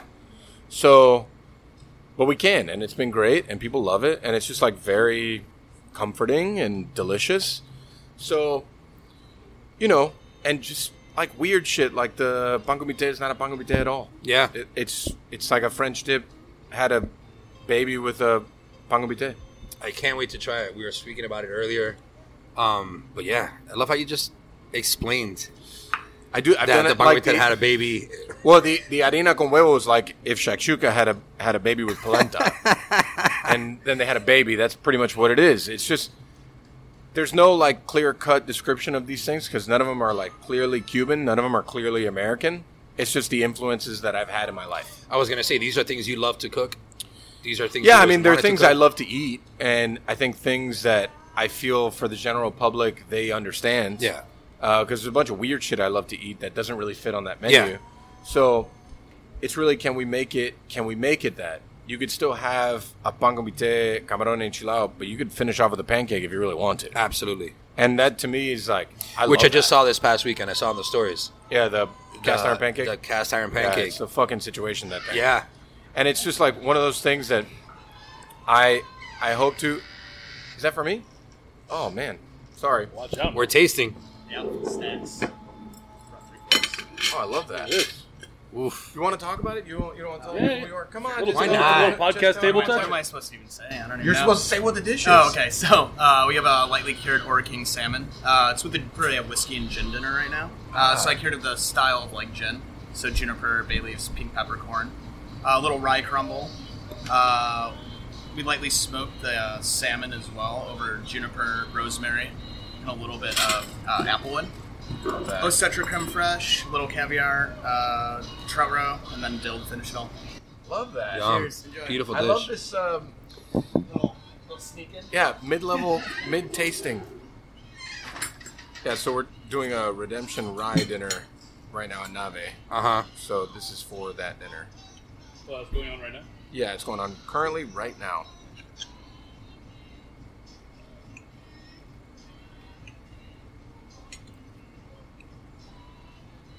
It's good. So, I think like It is good. the thing with chugs specifically has been getting people to understand that it evolved Yeah. as a concept. Yeah. So it's not just a breakfast and lunch spot anymore. Because we know you opened, Right. everything happened, you know, afterwards. Well, not even just that. Like when it opened originally, it was only like ten seats inside. Yeah. We had thirty outdoors, but like, I mean, I opened that thing up with like no money. So now we're gonna have like this big, beautiful outdoors, and we're, we have a full cocktail Yeah. menu. We have a large bar. Um, but we still are true to that like breakfast, lunch crowd, and then we have to build a dinner and bar crowd. I mean, that's part of Yeah. that's part of like what you do as a restaurateur is like where are the things that hurt? Like Ariat has been open for lunch, but it never did well. That was never a business that I had Yeah. the opportunity to grow. But it's also like I never had the foot traffic to Yeah. grow. So over there we had the foot traffic to grow so many different facets of the business. So that's what we're doing. And I think it's just going to take more nurturing and like pushing. But like everything I've seen in the first uh, 20 days has been great. You know, people people enjoy the concept. People enjoy the room. Um, and people have. I mean, I, I remember I cleared because I work expo, so I was at the bar. I cleared a couple that was at the bar, um, and this was like on a Thursday, and she didn't finish her breakfast sandwich, and I was like, you know, is everything wondering, good? yeah. Like, you know, she was like, no, yeah, we're just like on our way to somewhere to go kayaking. We've already been here four times, and I'm like, It's not what you expected. that's perfect. Yeah. Yeah, that, that's perfect. She was like, "Can I just get it in a box so I can like Yeah. eat it on a kayak?" I'm like, "Perfect. Amazing. I can definitely make that happen." Yeah.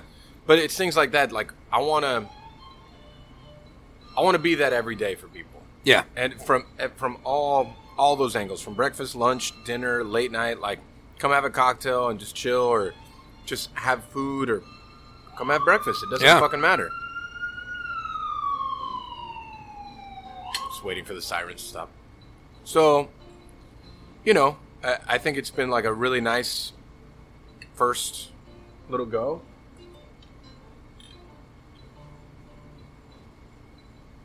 As we continue to go, and now we're going to open up the outdoors in the next 14 days. Nice. They just started like, what held that whole thing up was we have these huge umbrellas, and the city wanted engineering on like the footings. Okay. So, so Kennard. So, we had to go back. We had to do that all over again, and now we just started construction today on them. But they should be Nice. done in ten days. So the That's whole quick. outdoors that has sixty seats should be open in the next two weeks. 60 seats. Yeah. I did see that. Yeah, they just started that shit. No, yesterday. Yesterday. So, you know, it'll take a little bit of time, and you know, it, just because we can't have sixty seats, I That's probably huge. I probably won't have sixty seats Yeah. at the beginning because we still have to learn what it's going to take to operate course. that out there. But yeah, I mean, it's been great. Like really, really good. And it's, and it's like what you said before, you know, it's you're, you're cooking food that you like, you enjoyed eating. Yeah, And for me, it was the same with my Cuban spot. It was, uh, you know, you have people that love, you know, put, to put their two cents all the time. Oh, you don't have, you know, agua encendido. You don't have this, or you're not cooking vaca frita. Or you're not doing this. Or you're not doing that. I'm like, yeah, these are all things that I can put. I'm all, it's 115 square feet. I was going to say we have a hundred. Like I needed, I needed to create a menu that was important to me 1st Like I needed to make sure that the four or five sandwiches of frita pan comité, the Cuban, was there. I don't have a medianoche because it's just an that's an extra sandwich to me. right. I needed to give you the, the, the classics that I loved, and I'm serving it to you the way I I want it. But let me ask you a question. A medianoche, it's just different bread. That's it.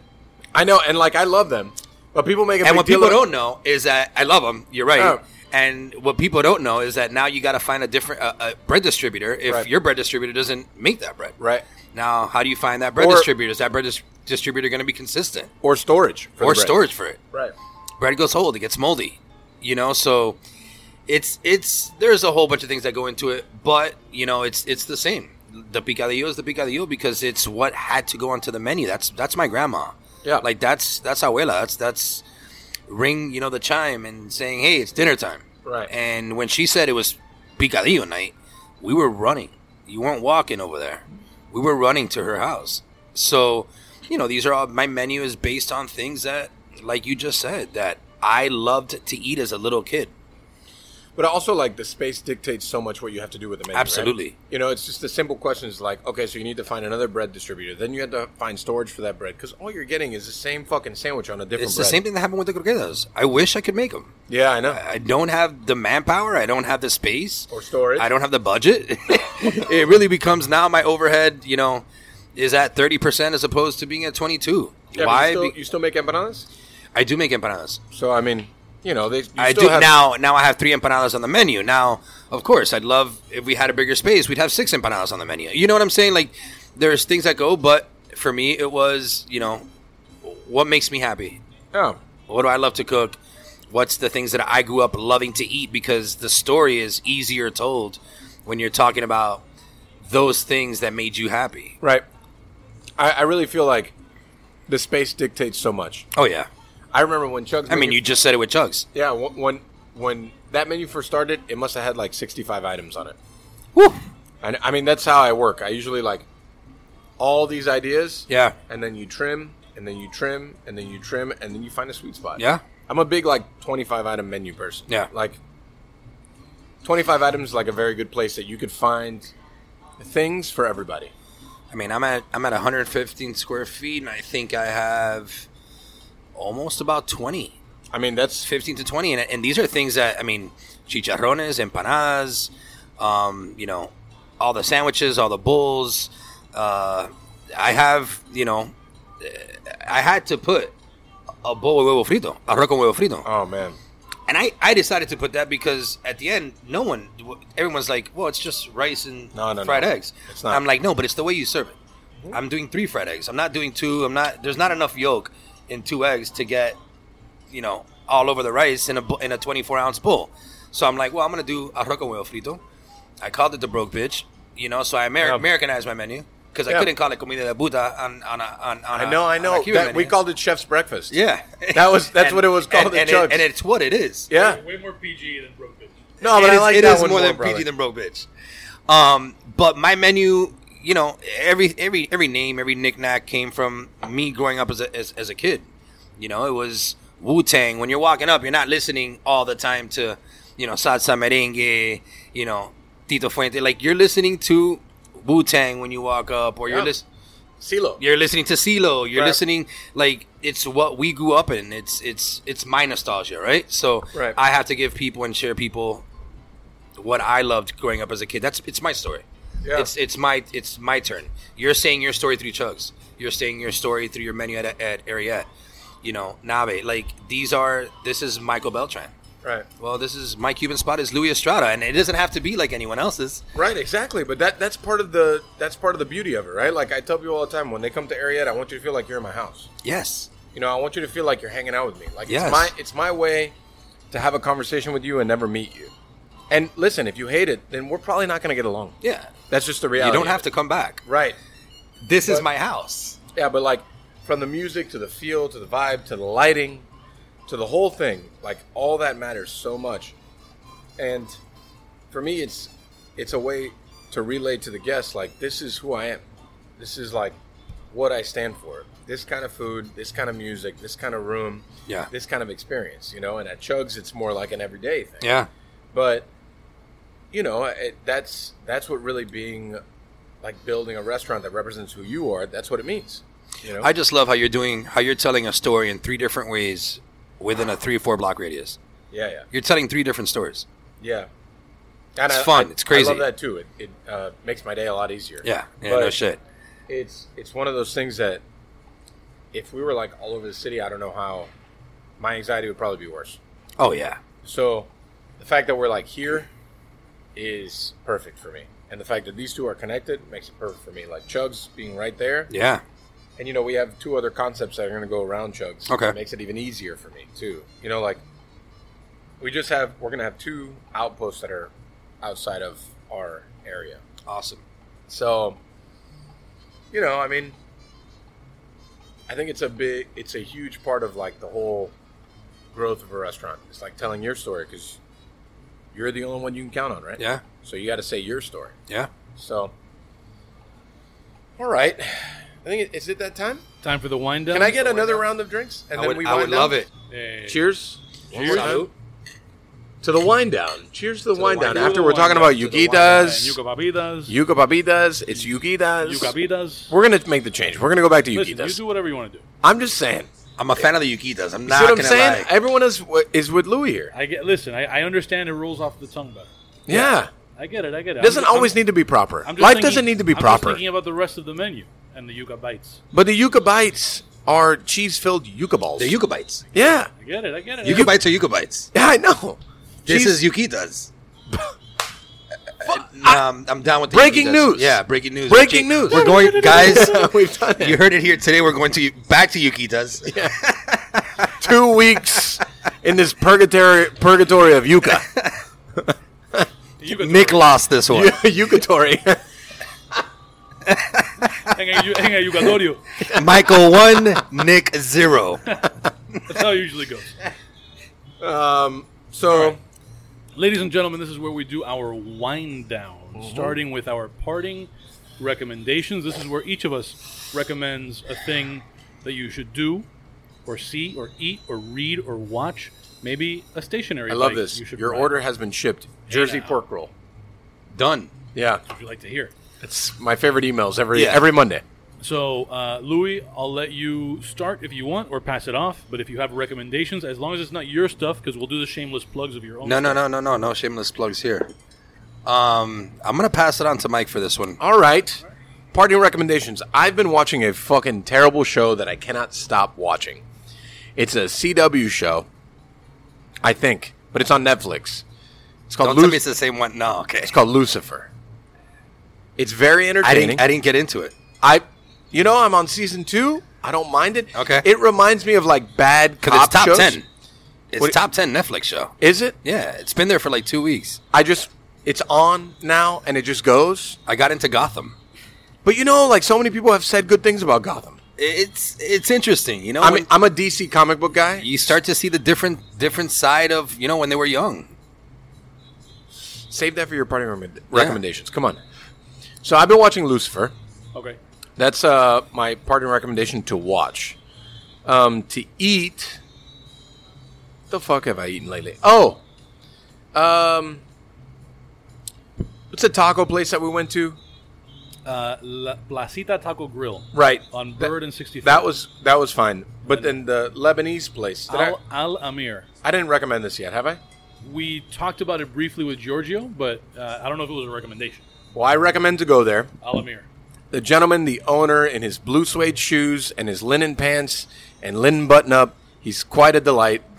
And you is. orders you order some food, you sit there, you know, he comes and he like touches all the tables that are all outside and like pretty much a parking lot. It's aggressive touching, too, I mean it's aggressive touching. Um, but good aggressive. good aggressive. Don't it's twenty twenty one. No, Take no, it I'm easy, all saying, right? like, People high- take high- that the wrong way. High Okay? intensity. Take high, it high easy. intensity Yeah, take it touch. easy. Take it easy. Take Take it it easy. easy. Take it easy. Oh. OS for life. OS for life.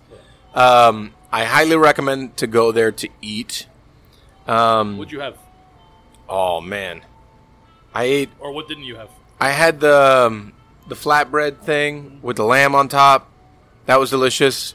Falafel, delicious. Kibe, delicious. I mean, I ate alone, so like it was like I had a lot of things that I didn't finish. So Did you get I- any uh, baklava? I did not. If you happen to go in the morning, they make it every day. Awesome. Love me a good baklava. So those are my two parting recommendations. I think I can end there. Okay. Yeah, I think that's where I'm going to stop.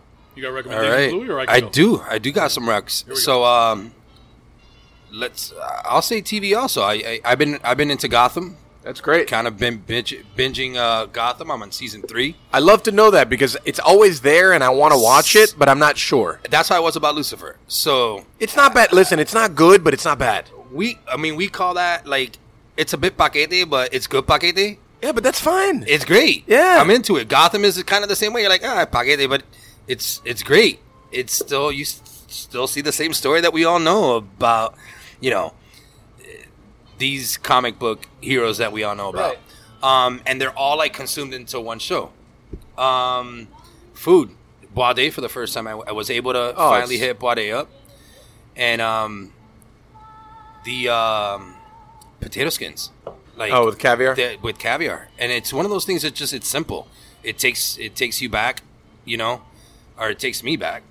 Shit, we're talking when we talk about ale houses, old school flannies, you know. So, um, Old school flannies, new school flannies. They're all good flannies. holy shit, They're all flannies good- is flannies. They're all good flannies. I don't know if, if and we've talked about Boy a Day on this. I've never heard that reference. Nobody's You're right. ever said it took me back to Flannies. I love that. N- Yeah. no, That's but I, I mean you're you're, ta- you're talking ale house. You're talking about like things that you're like, oh, potato skins on the menu. All right, I'm grabbing potato skins.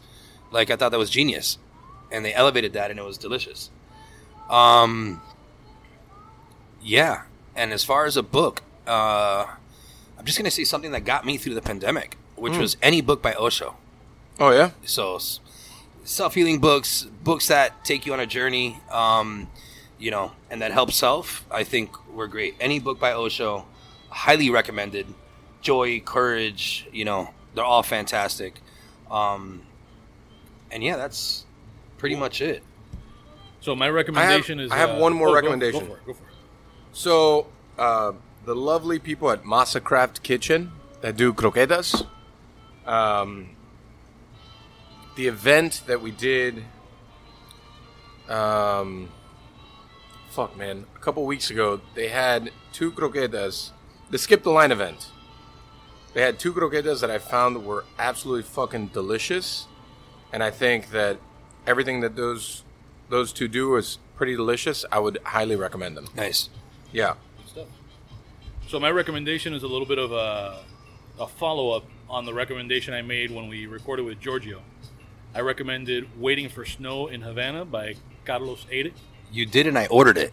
It's it's good. You did, and I ordered You're an it. influencer, Nick. I- I- You man, influenced I've the been- thing. I've been influencing a lot of people lately. You did, and I ordered That's a it. scary fucking You know, thought. I, I but go influenced- on. I influenced uh, Yelp Deandra recently. She was looking for, for things to put in their Hispanic heritage thing, and I recommended. I'll recommend this also. I'll recommend this first, uh, even though I haven't had it in like 15 years. Um, the Rellenitos at Antigua Guatemala uh, on Flagler and like 20 something. Have you had a Rellenito? no. I think this would blow your mind. This Oh, is a very, I- ti- very it sounds, whatever it is, it sounds It's great. a very typical Guatemalan thing. It's uh, uh, like a Cadbury egg, but the chocolate on Oh. the outside is maduro, and the inside is sweet black beans. Oh man, this sounds That sounds amazing. delicious. And I tell people about this all the time, and they're like, "Wait, that's a thing?" And I tell them, "Yes." And as far as I know, there's only one place in Miami that does them, and it's Antigua Guatemala on Flagler. So rellenitos. At Flagler or what? I think like twenty something, Oh, close to the airport. what time do they close? I don't know. field, field trip. but it sounds like a late spot. Yeah. I don't, I don't, uh, I I don't know how late they're open, but I- it's more of like a family restaurant kind of situation, I think. Uh, but I don't know. I mean, that's a weird area. Things are open at times that you wouldn't. Can I think they're open. recommend something I'm excited for? Sure. Um, Oh man, more food. we got more food, I love more that. cocktails, more food. another another table touch? Another table touch. Oh, is this the one that I was gonna try? This is it. Oh, perfect. What are we What are we looking at here? Uh, so we have a sweet corn and uh, sweet corn and saffron ravioli. Uh, A little smoked pancetta, charred corn. It's finished with a bourbon and pork broda. So it's actually raw bourbon in the broda, so it kind of helps finish off Yeah. your palate. It's for a whiskey dinner right now. so- Delicious. Cheers. Love that. Enjoy. Sweet. Beautiful Beautiful, plate. chef. Thank you. Love that. I'm excited for, uh, not just because she's a friend, but for Babacoa. Oh yeah, I'm excited for Eileen's uh, opening, uh, Babacoa, breaking out of Finca Town. breaking out of Finca Town. Where's that gonna be? Uh, Doral. I was gonna say Doral Yard. Doral, right? Yeah. Good stuff. So barbacoa by Finca. Um, Babac- Babacoa by Eileen Andrade. But yeah. is that whole thing because it's part of a? Isn't it part of like a one of those, like not a? I'm not gonna say a food hall, but it's like um. I thought it was like, what was that shit that they had in Winwood? Like the Winwood. I know what you Market? mean. I know what you mean. Was it not? No, is it not part no. of one of those? it's called I, the Round I don't Yard. think so. Right. It's at Doral Yard, but I, it's it's a re- it's a restaurant mortar. Hmm. in within. Yeah. Yeah. So, Mm. Um, so excited about that. Cool. So the the recommendation I made when we recorded with Giorgio was that book. If uh, if you want to hear a little bit of conversation with uh, Carlos Eide, uh, he's on episodes 250 and 252 of another podcast done by a friend of mine called uh, "In the Corner, Back by the Woodpile." Is the name of the podcast It's called "In the Corner, Back by the Woodpile"? That's the whole name. That's the name of the podcast. It's a large name. Uh, and Carlos was on episode 250 talking about his childhood in Cuba and his experience with Operation Peter Pan. And then in 252 is a very different episode because Carlos is a, a professor of medieval history and, and religious studies. Uh, so it's a lot of uh, history of the of the Protestant Reformation. So if you're into either of those two things or both or whatever, 250 and 252 of In the Corner Back by the Woodpile. Both super interesting, but if you're interested in Cuba and maybe after you read the book, very cool to, sure. to hear that conversation. I'm gonna get into this. Uh, and this is where we do shameless plugs. So tell everybody uh, where they can find you, where they can find your stuff. Um, at the moment, I'm looking at Mike's face while he tastes this ravioli. no, but um, all right. So shameless plugs. You can find me. Um, you can find my Cuban spot in Brooklyn in Gowanus. Um, we are there six days a week, Tuesday to Sunday. Um, soon to come, as you heard earlier, we will be uh, in Miami at one point. Um, stay tuned for some pop up dates uh, doing some things with uh, my boy Ted at Ted's Burgers. uh, so we got Those burgers look good. they're delicious. I haven't tried them, but they look. Fucking I'm going to say top two. Very, it's very heavy. Oh. Careful, hold Ed. up, hold up, Careful, hold Ed. up. That's I a haven't had dan- the I that's a haven't had dangerous realm. I haven't had the area burger. I've, I've heard of it. Well, I mean, uh, to me, that in the burger world, like USPS and the area burger. I was just gonna say. Yeah, So I've heard about the area burger once again through my cousin Mikey. yeah. um, which is my go-to. But when I came to Ariette, uh, you know, I dabbled into another ten different dishes. yeah. Um, so I will say I haven't had Ariette. I will say Ted's and USPS is top two that I've tried. Uh, Ted does a great pop-up, but delicious, and I'll be hitting up a pop-up with him soon at Jay Wakefield. Cool. Um, but we got a, a couple couple dates coming, so stay tuned for that. Yeah, for sure. Jay Wakefield, also friends of the podcast. We got to get uh, Jonathan on, but Maria Cabre has been a guest on the podcast. Nice. GM. Um, Mike, shameless plugs. All the things. All the things. This is where we play the our things. all Chugs, the- Chugs will be opening uh, seven days a week within the next seven days. Very good. This is where we'll play our Sade All the Things song.